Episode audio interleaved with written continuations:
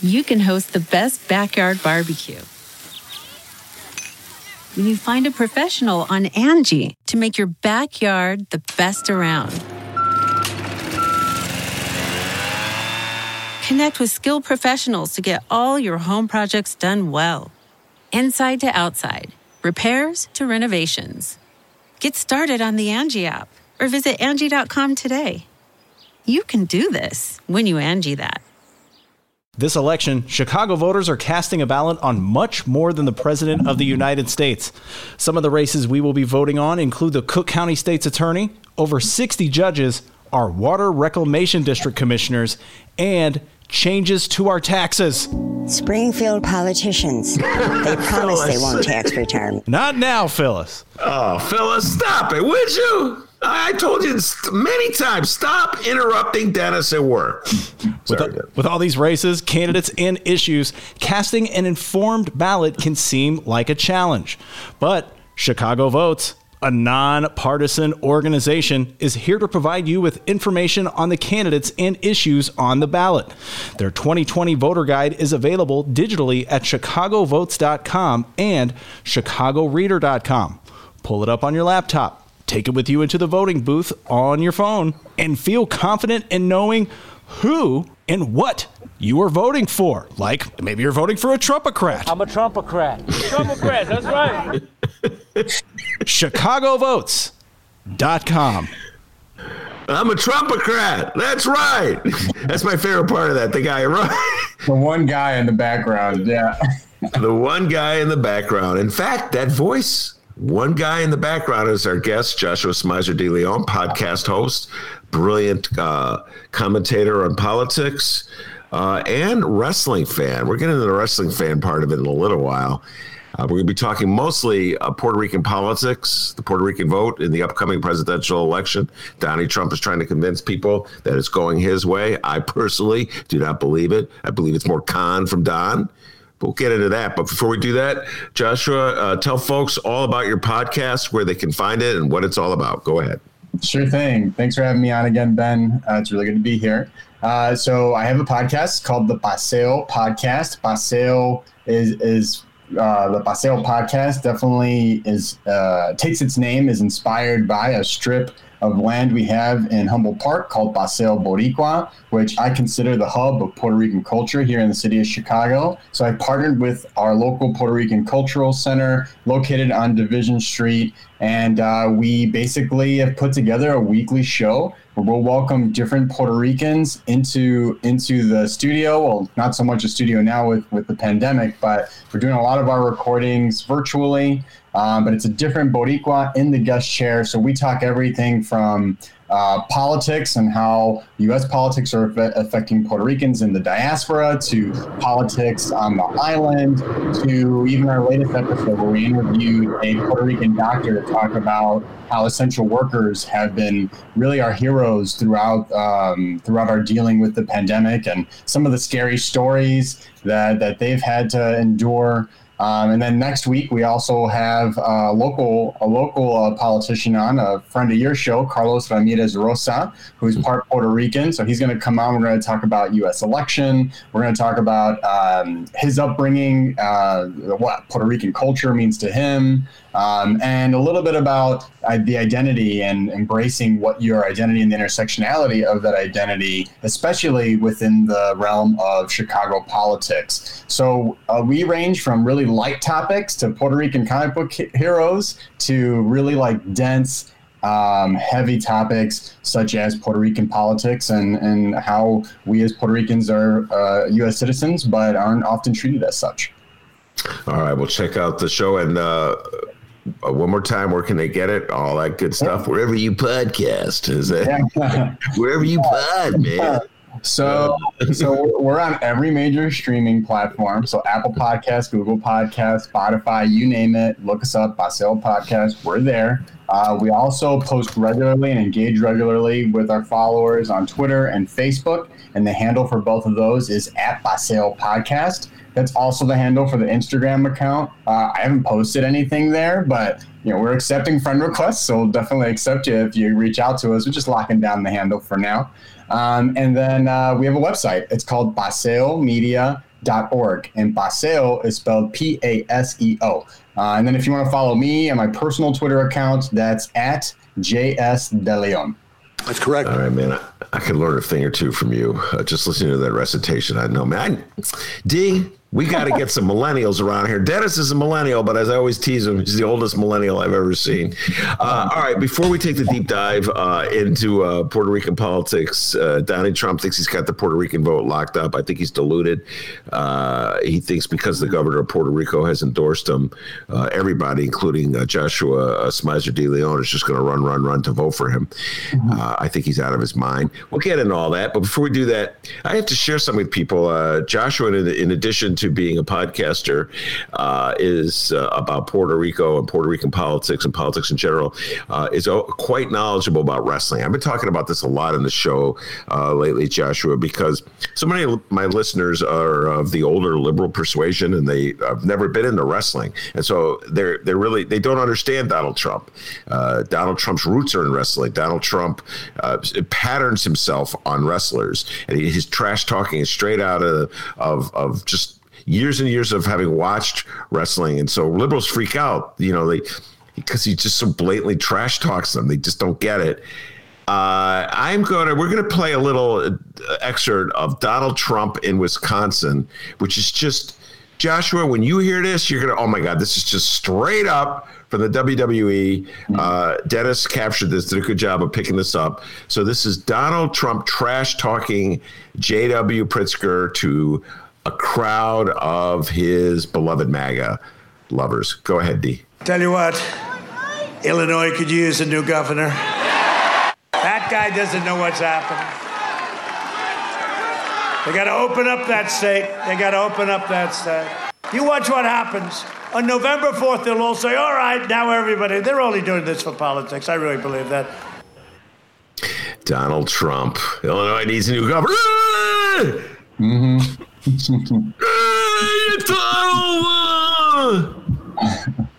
uh, Josh, were you watching uh, wrestling back when, when Donald Trump was uh, getting into the f- fights with Vince McMahon? Were you watching that? Yeah, Dennis, correct me if I'm wrong here on my dates, but uh, it feels like it was yesterday. Uh, I think it was WrestleMania twenty-three, and it was a hair versus hair match. I think that was around the time I like got back into wrestling after dropping off in the Attitude Era, um, or after the Attitude Era of wrestling. And uh, yeah, they both had wrestlers in their respective corner, and whichever wrestler that they chose to represent them won.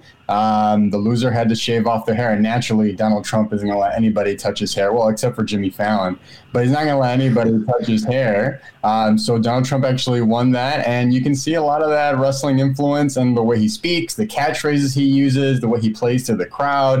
Uh, I want to say it was the Trump Hotel. I don't remember if that's in Atlantic City or one of his Trump Hotel locations that actually hosted one of the first WrestleManias back in the eighties. So him and Vince McMahon go way, way back. In fact, uh, I believe she's probably not a part of the administration nowadays, but Vince McMahon's wife, Linda McMahon, is a yeah. part uh, or was a part of Trump's administration. I want to say part of the small business uh, administration. So yeah, the, the ties go, the, the ties run deep with Trump and wrestling. Yeah, uh, she was. She ran for Senate uh, in Connecticut as well. Vince McMahon is the president of the World Wrestling, uh, and he uh, he's not afraid to play the role, Vince McMahon, of like the, the coward who gets pummeled, and he allowed Donald Trump to do. to pummel him and humiliate him and shave his hair uh, and uh, and sort of set him up as like a macho man, Donald Trump. Yep. Uh, he, Vince McMahon was more than happy uh, to play that role, and Donald Trump is just doing it to this day. And and Joshua, when you hear Trump, like when you this uh, this, this you, you need a new governor and the crowd's going crazy, does it uh, affect you? Like, does it get you angry? Does it get you upset? Does it trigger you in any way? Or do you kind of just roll your eyes and laugh at it? What's your response when you hear that Trump at, doing his thing?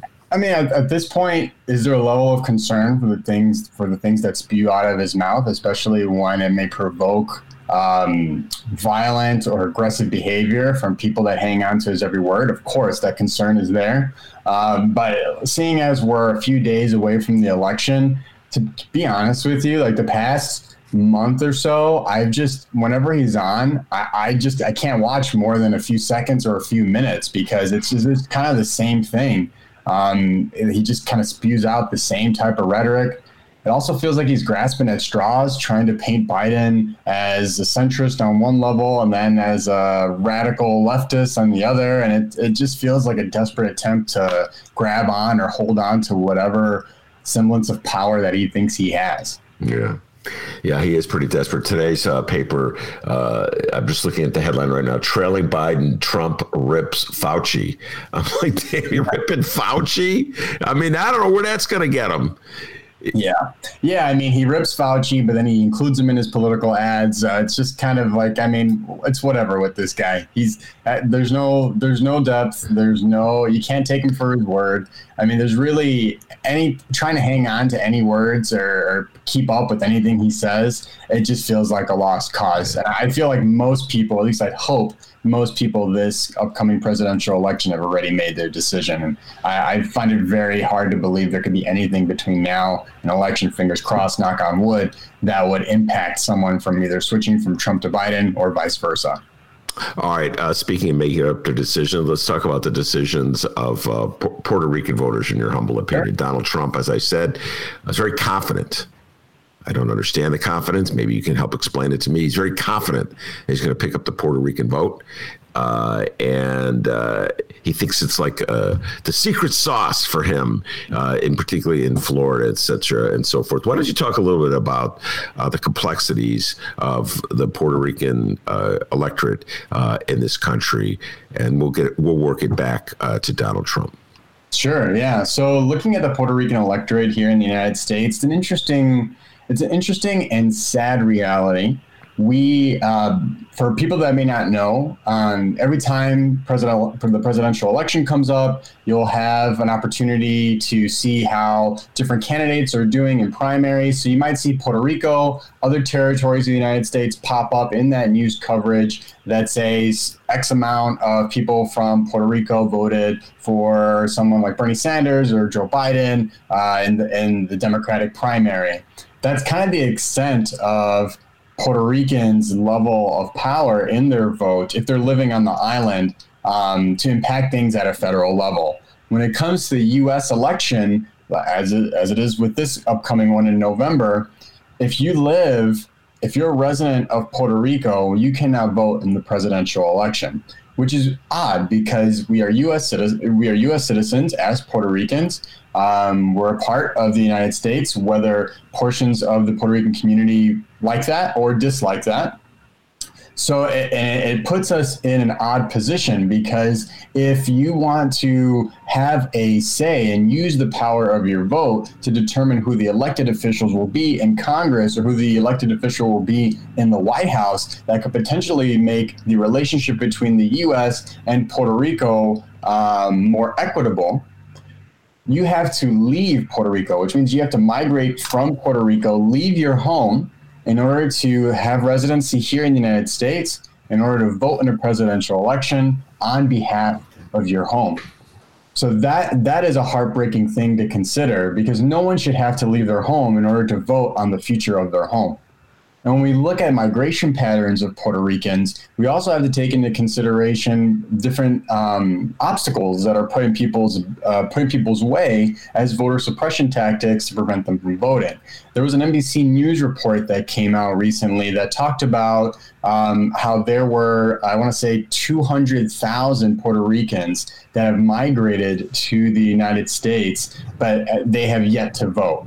Uh, and, and, and, and reasons for that are there's a lack of voter registration effort.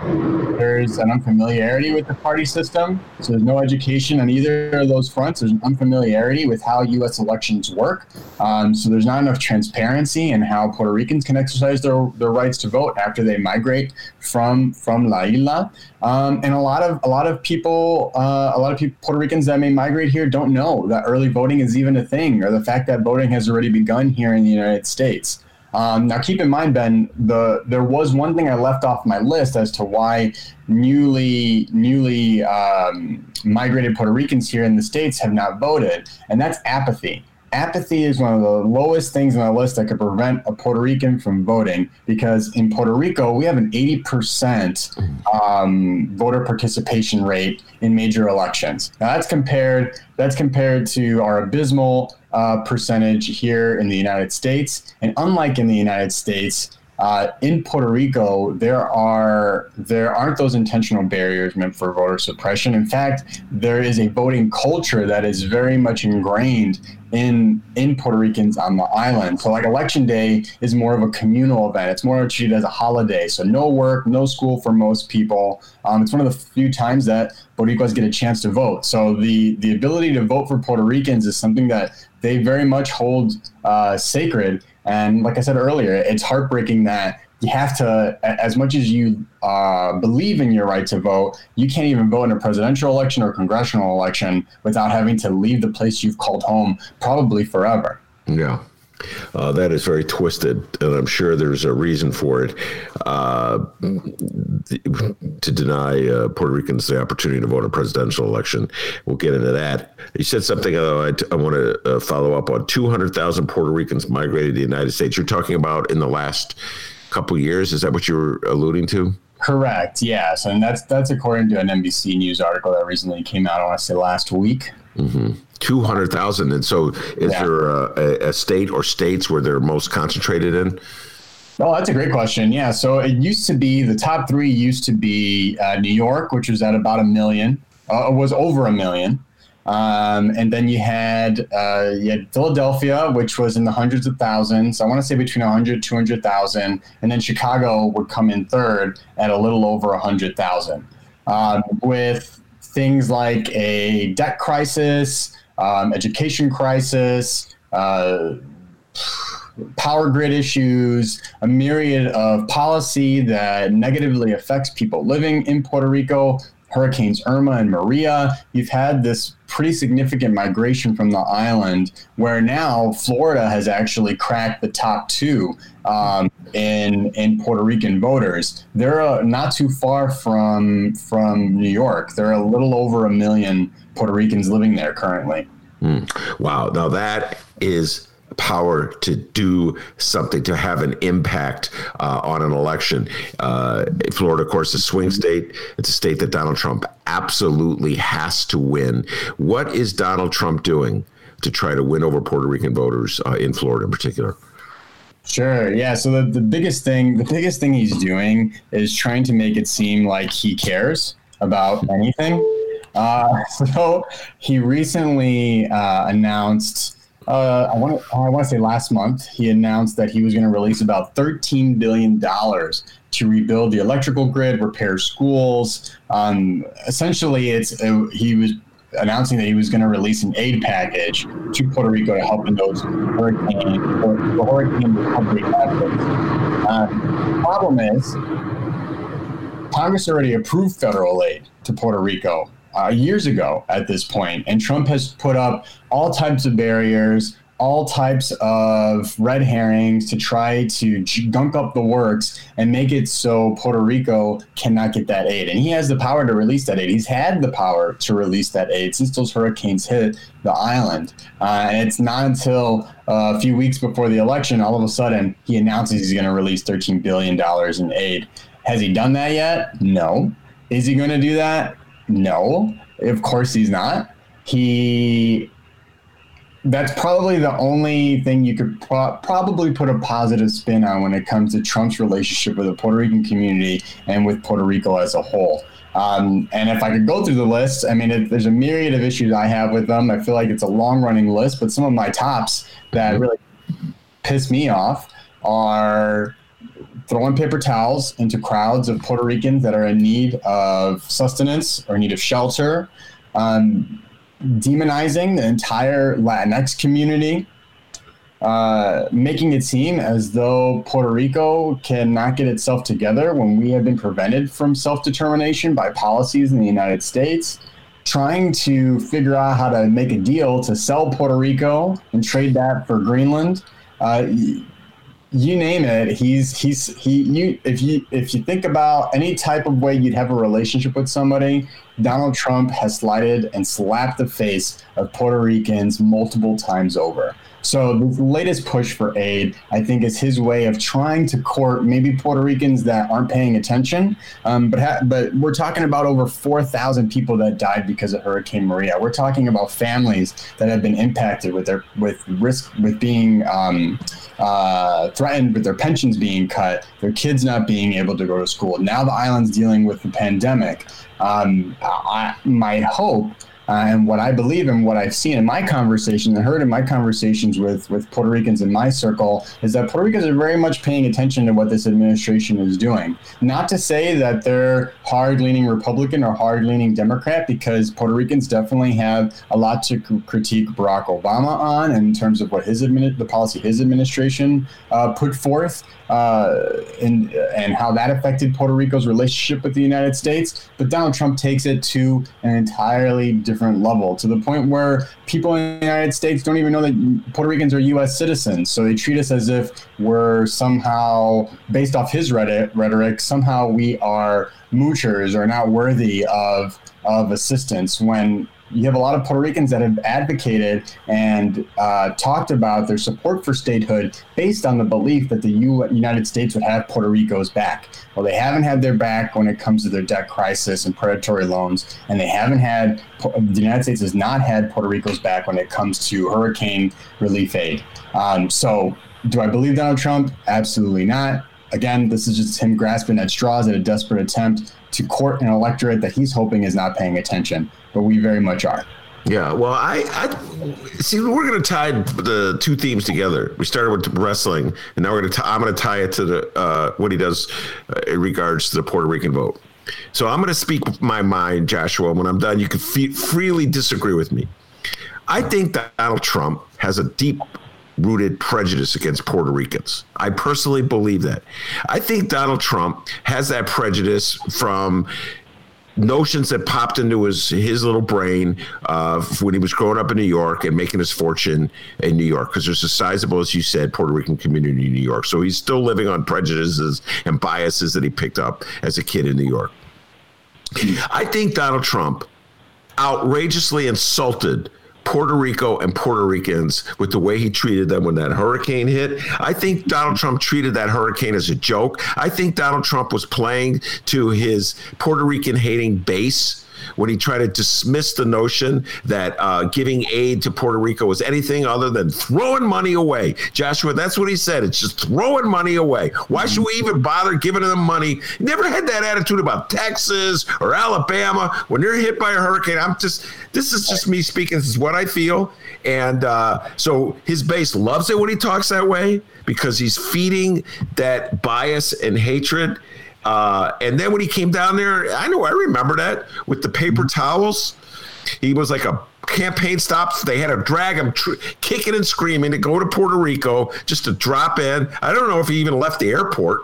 He came in, here you go, here's some paper towels. He throws them and he's like, ha ha, I'm Donald Trump, I'm funny. That's him doing his Donald Trump shtick. And uh, so he doesn't care what Puerto Ricans think about him. But right now, when he says that he's got Puerto Rican support because he promises thirteen billion dollars, that's the biggest insult of all the Puerto Ricans, because he's basically saying, you're so stupid. I've insulted you. I've degraded you. I've mocked you. And now I'm going to give a phony promise. And I, I'm bragging that you're going to vote for me. That's my riff. Agree or disagree with me, Joshua? Oh, def- definitely agree. Definitely agree. I mean, this sniffs of desperation. A part of me, the conspiracy theorist in me, wonders if he was holding out on, on releasing aid for a long time, because in his twisted mind, maybe he thought, well, if I release this closer to the election, it'll be fresher in people's minds. I would not put it past him to try to strategically think of approaching the Puerto Rican vote in that way.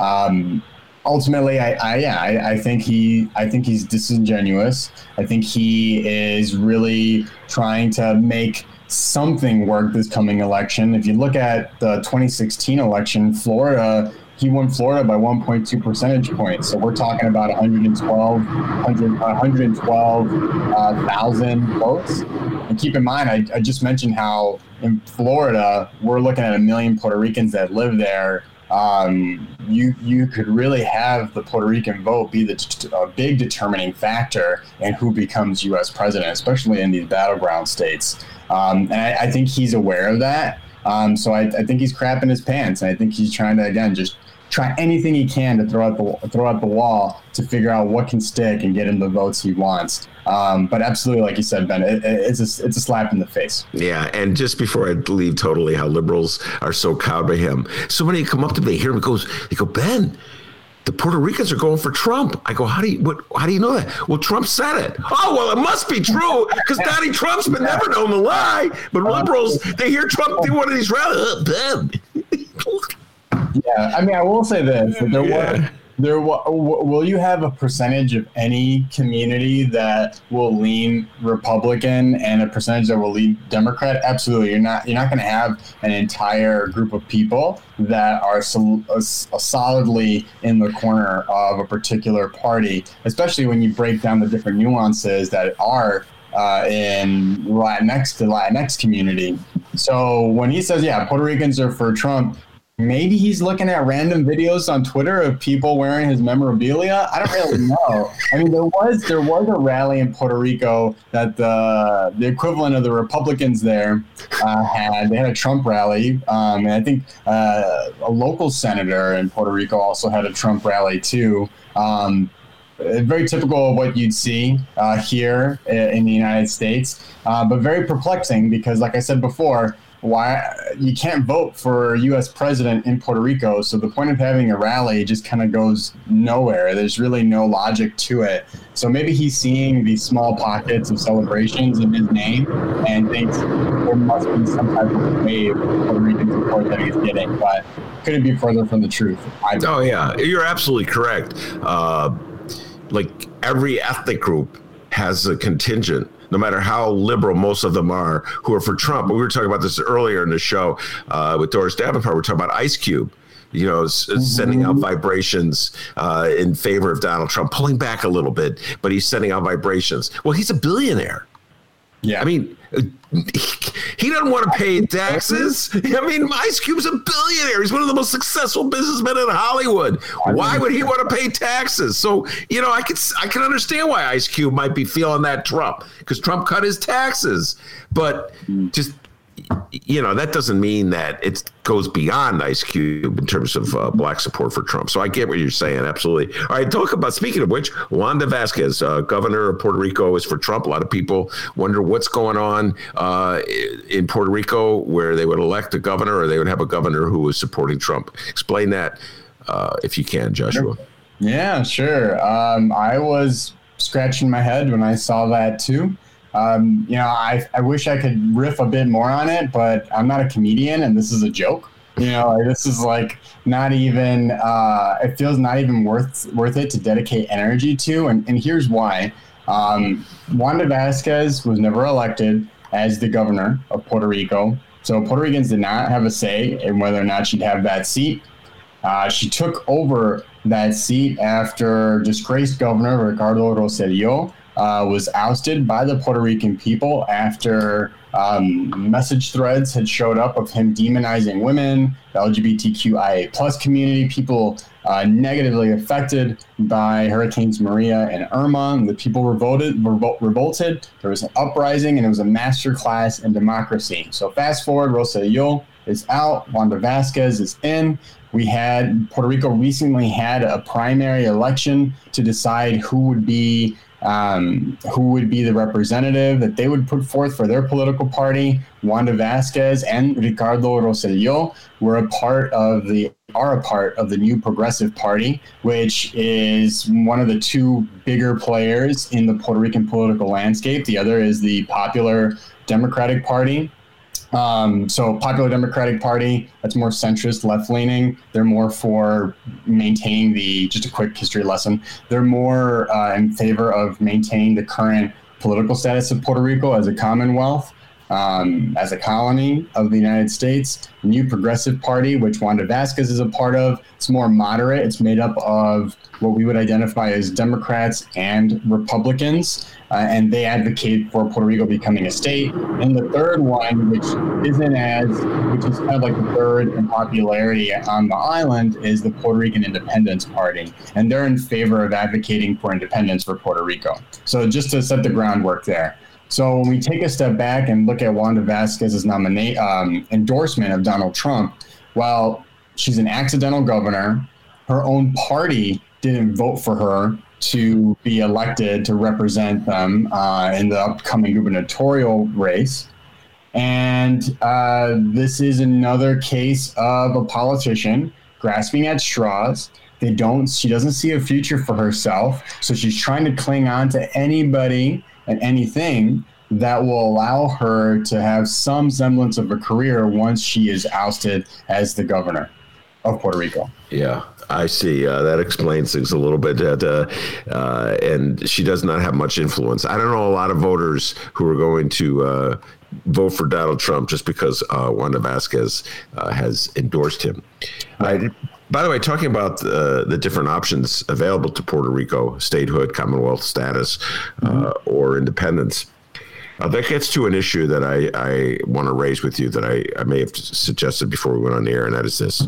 Uh, many of my liberal and lefty friends uh, are urging that Puerto Rico become a state uh, because they want those electoral votes to count in the electoral map because they presume, and I think they're correct, that um, it would probably be votes for like whoever the Democratic candidate is. Uh, whenever I hear that, like they're sort of equating Puerto Rico with Washington. It's an absolute disgrace. I think you and I would both agree that Washington, D C uh, does not have, it's not an independent state. Uh, they don't get to, they don't get a say in things. It's, they don't have a Senate, they don't have senators. Uh, but so there's this automatic, this knee-jerk response to equate Puerto Rico and Washington. But I always try to caution them that the people who live in Puerto Rico, the Puerto Rican, may not want uh, statehood, you know, so you're you want them to be a part of the electoral map to help Democrats. Just move to Texas. That'll help Democrats a lot faster uh, than making Puerto Rico a state. Boom. That ends it right there. Republicans don't win another election for the next fifty years.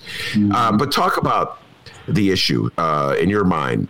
Puerto Rico is a state, Puerto Rico independent, Puerto Rico continue its current status. Go ahead. Yeah, so this is a this is a complex this is a complex issue, and depending on if you know anybody that's Puerto Rican, you talk to them about this issue, uh, you might you're gonna you you are gonna get a variety of answers. Mm-hmm. Um, I want I, I feel as though it's it also comes down to a generational issue. It also comes down to how Puerto Ricans, since their relationship with the United States was started, have really been um, brainwashed feels like a strong word, but uh, forced into assimilating and believing in that the United States somehow, like I said earlier, somehow has will have their back and has their best interest in mind. Um, and, and we've seen that uh, when you look at things like statehood, maintaining the current status of a commonwealth or independence, the, the case for independence is much more popular amongst progressive Boricuas. Statehood, commonwealth status is something you'll see more along, more from moderates. Mm-hmm. Um, if I could take you back to the eighteen hundreds, we're gonna, I know you don't do a lot of time traveling on your show, Ben, but we're gonna go back a little bit to the eighteen hundreds here.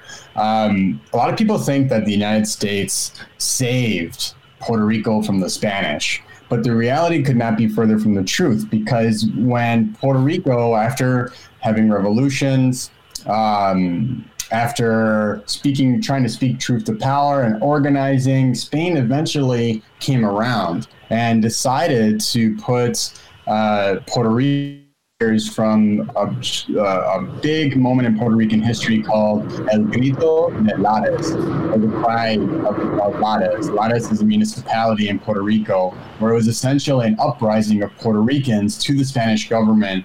To it was that was across across classes. So you had uh, people that are in slavery, merchants, people experiencing poverty, um, upper class people uprising for their right to self-govern.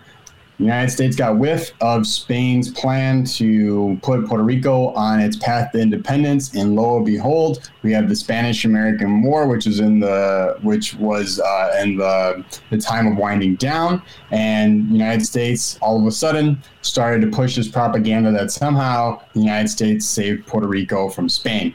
So that's a history that I don't know that many Puerto Ricans are aware of, because the education system has been so controlled by the U S government to make it seem as though the United States is the savior of Puerto Rico, when in reality, we were on a path to self-determination before they even got involved. So when you talk to people that are for independence, they're going to point to they're going to point to moments in history like that that show an abuse of relationship and, frankly, a lie and how that relationship came to be.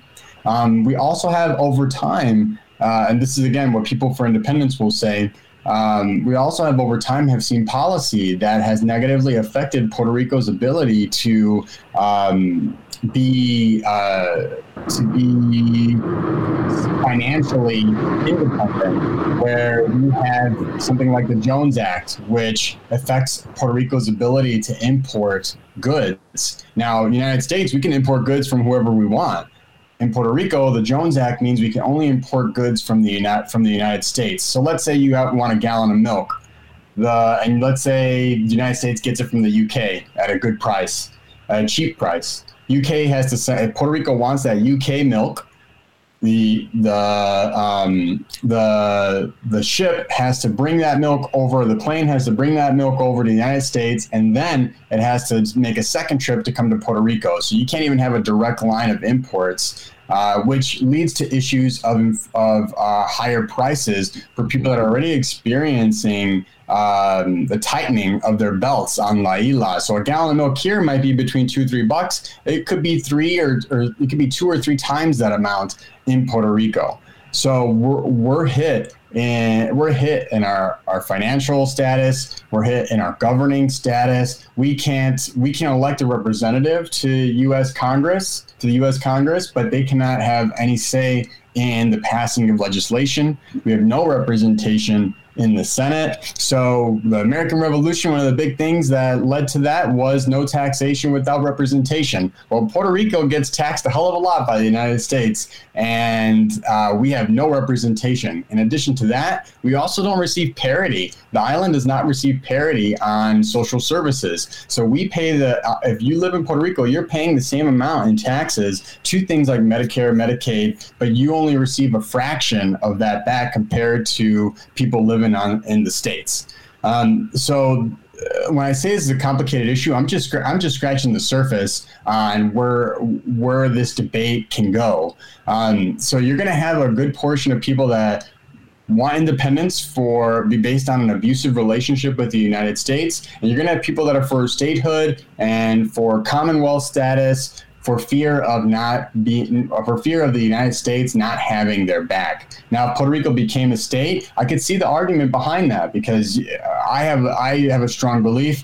Absolutely, you you would probably most likely add two Democratic senators to to the Congress roster. You'd add um, more Democratic representatives, but it's absolutely absolutely not the same thing as D C. They're two totally different animals. Mm-hmm. We're talking about decades, if uh, over if not over a century, of relationship dynamics between the United States and Puerto Rico, um, where Puerto Ricans have been slighted and may not even know that they've been slighted and just assume that's just how things are. But we've really been, we've really been taken advantage of. We used to be strong. Uh, I'm ranting at this point, Ben, so if you want to stop me at any point, I totally understand. But we used to export sugar canes. We were a big sugar cane exporter, and the United States uh, essentially wiped out our ability uh, to to export and made the, the island very much self-dependent.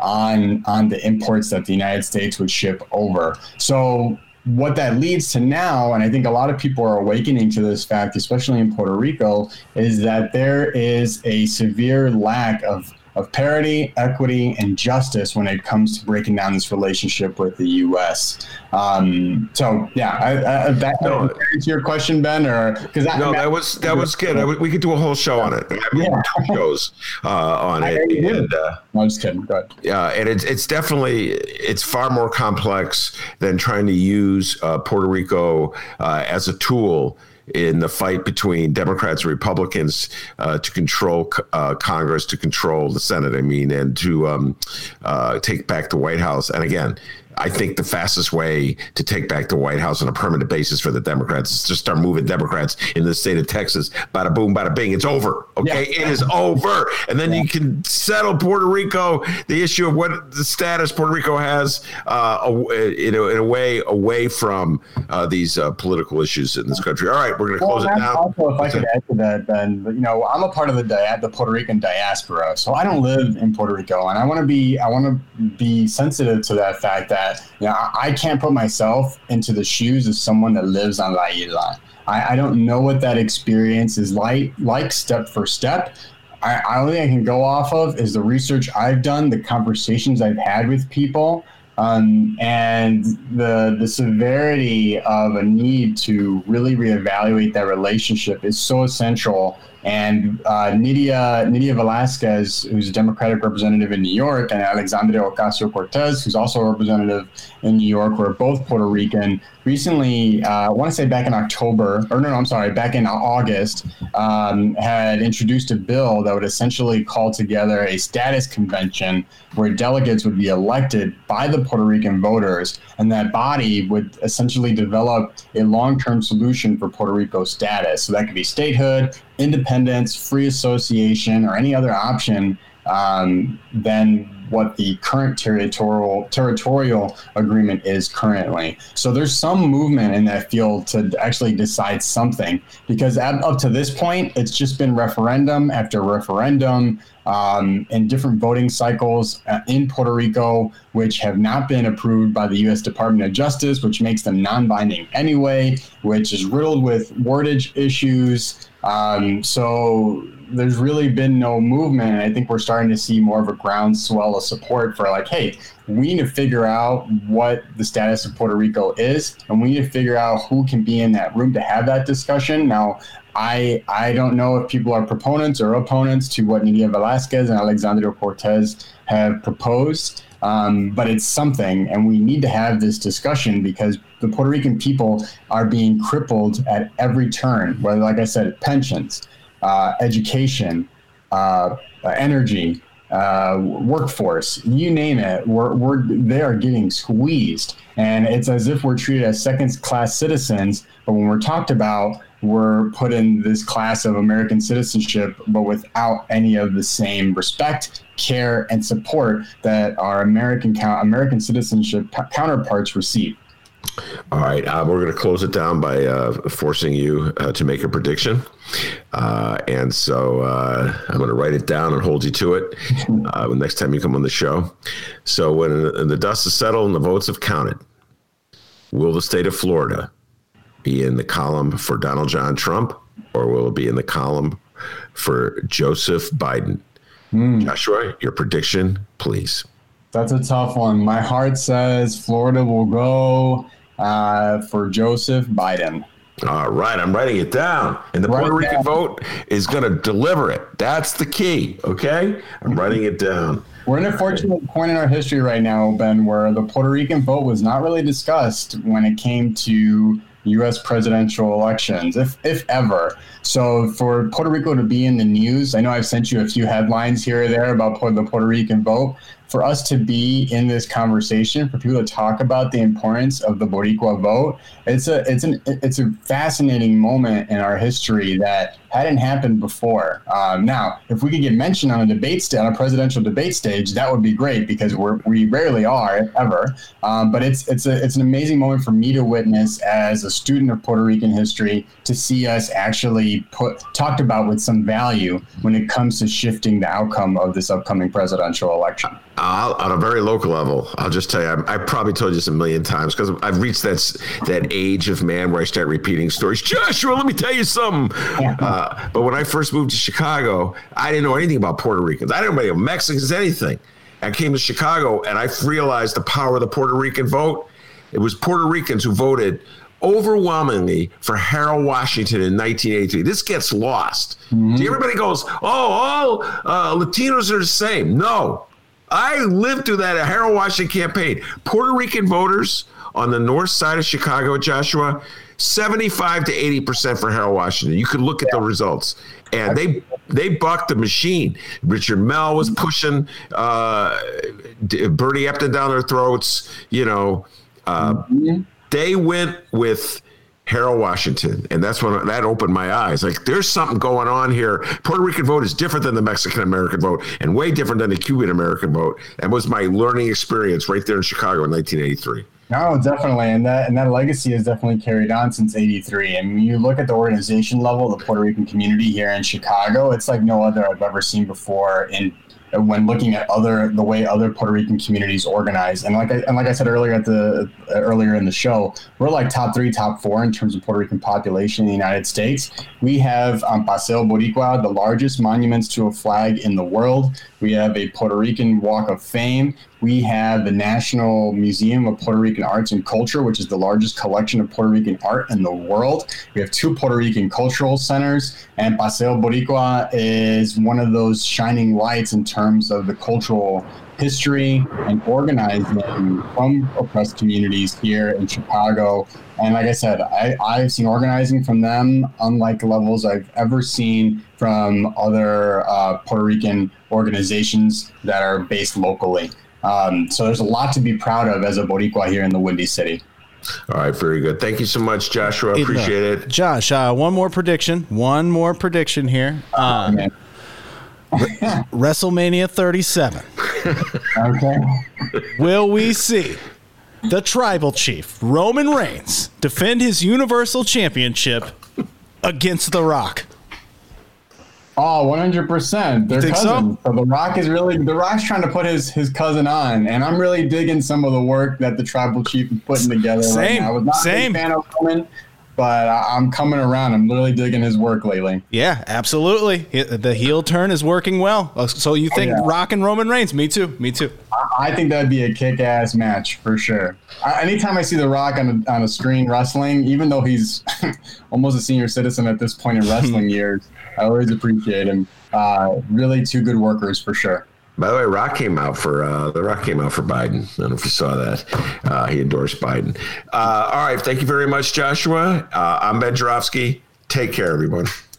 See you, everybody. Thank. Look around. You can find cars like these on AutoTrader. New cars, used cars, electric cars, maybe even flying cars. Okay, no flying cars, but as soon as they get invented, they'll be on AutoTrader. Just you wait. AutoTrader.